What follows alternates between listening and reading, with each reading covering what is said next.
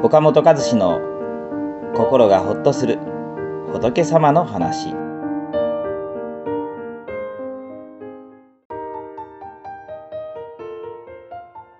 種が花を咲かせ実をつけるようにあなたの行いが幸せ不幸せを生み出す。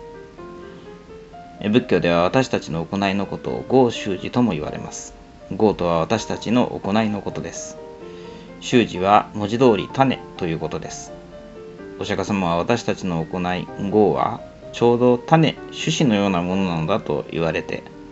私たちの行いを種に例えられています。なぜ行いを種に例えられているのでしょうか？それは種が花となり実となるように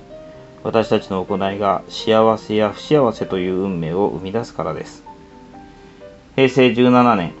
兵庫県相生市の路上のアスファルトから奇妙なものが生えてきました。雑草かと思いきや次第に大きくなりぽっこりと白い頭を出したのです。大根でした。アスファルトを突き破って大根が出てきた。すごいすごいと話題になりど根性大根大ちゃんと命名され相生市の名物になったそうです。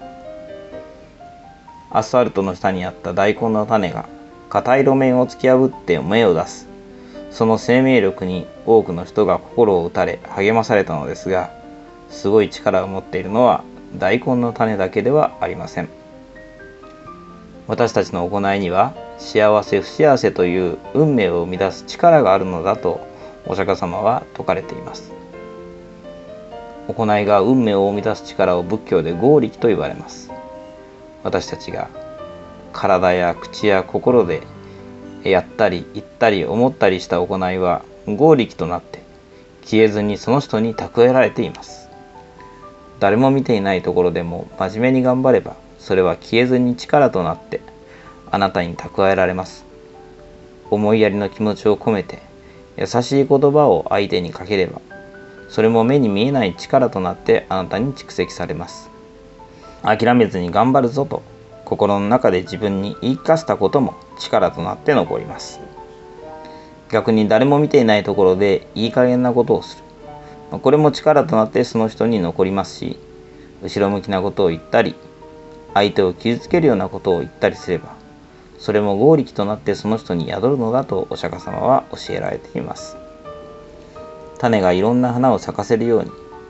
この合力が種となって幸せや不幸せという運命を生み出していますから私たちの行いのことを合衆寺と言われているのです。種をまかなければ何も生えてきません。だから幸せになりたければ幸せの種をまきなさいとお釈迦様は言われています。ごま粒のような小さな種が見上げるような巨木になるように吹けば飛ぶような種が硬い地面を突き破って芽を出すように何千年前の地層から発見された種でも水や土に触れると花を咲かせるように私たちの行いには幸せや不幸せを生み出すものすごい力があるのです。この番組は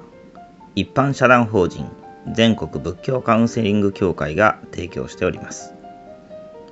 当協会については動画コメント欄に URL を掲載しております。